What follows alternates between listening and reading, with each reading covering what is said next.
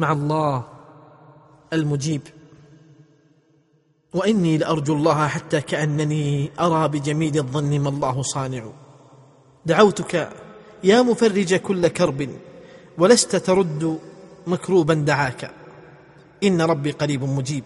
الله يجيب عباده إذا توسلوا إليه وسألوه وانطرحوا بين يديه ودعوه بما شرع لهم وما أذن لهم تبارك وتعالى وهو الذي أمرهم بالدعاء ووعدهم بالإجابة تبارك الله وجل الله.